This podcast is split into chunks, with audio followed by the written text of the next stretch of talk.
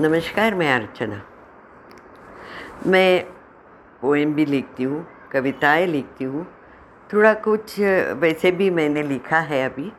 दिल की बात ही है आपके सामने पेश करना चाहती हूँ।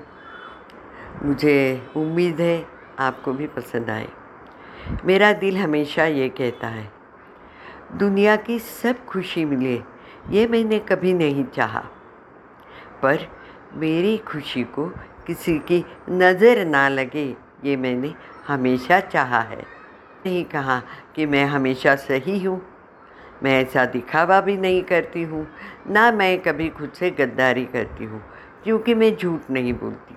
लेकिन मैं इतना हद से कह सकती हूँ कि मैं अविश्वसनीय नहीं हूँ। मैंने ऐसा कभी नहीं चाहा कि सबने मुझे सही हूँ ऐसे कहना चाहिए, पर इतना ज़रूर चाहती हूँ कि मुझे जाने बिना मुझे गलत ना समझे। मैं कभी ऐसा नहीं चाहती कि लोगों ने हमेशा मेरा साथ देना चाहिए, पर मैं इतना ज़रूर चाहूँगी कि अपने छोटे स्वार्थ के लिए मेरा साथ ना छोड़े। दूसरा एक छोटा सा शेर। आपके सामने। जुबा की कलम से दिल पे लिखा है हमने। जुबा की कलम से दिल पे लिखा है हमने। उम्र भर प्यार करेंगे तुमसे। उम्र भर प्यार करेंगे तुमसे। जीवन के आखिरी सांस तक प्यार करते रहेंगे तुमसे। तेरी एक नज़र ने मुझे जो सुकून मिला, तेरी एक नज़र से मुझे जो सुकून मिला, जान गए हम। बे इंतहा मोहब्बत करते हैं तुमसे। इश्क का मतलब अब जाना है हमने। इश्क का मतलब अब जाना है हमने। पहली बार आँखों ने आँखों से गुफ्तगु की थी। जब पहली बार आँखों ने आँखों से गुफ्तगु की थी। अब ये आखिरी, ये मेरे सबसे ज़्यादा दिल के करीब। हे भगवान, तेरी इस ज़मीन पर ऐसा मंज़र क्यों है?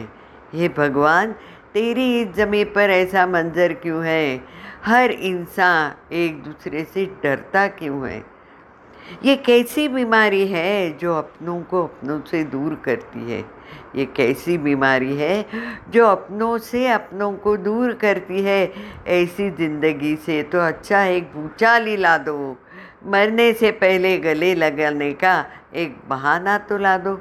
मरने से पहले गले लगाने का एक बहाना तो ला दो। वैसे भी कहाँ खुश है हम अकेले रहकर?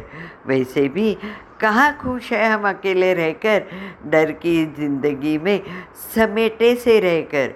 डर की इस ज़िंदगी में सिमेटे से रहकर। गले लगने के बहाने आखिरी मुस्कुराहट तो ला दो। गले लगने के बहाने आखिरी मुस्कुराहट तो ला दो। मरना तो आखिर हर किसी को है। ये जानते हुए, ये अजीब सा खौफ क्यों है? मरना तो आखिर हर किसी को है। ये जानते हुए, ये अजीब सा खौफ क्यों है?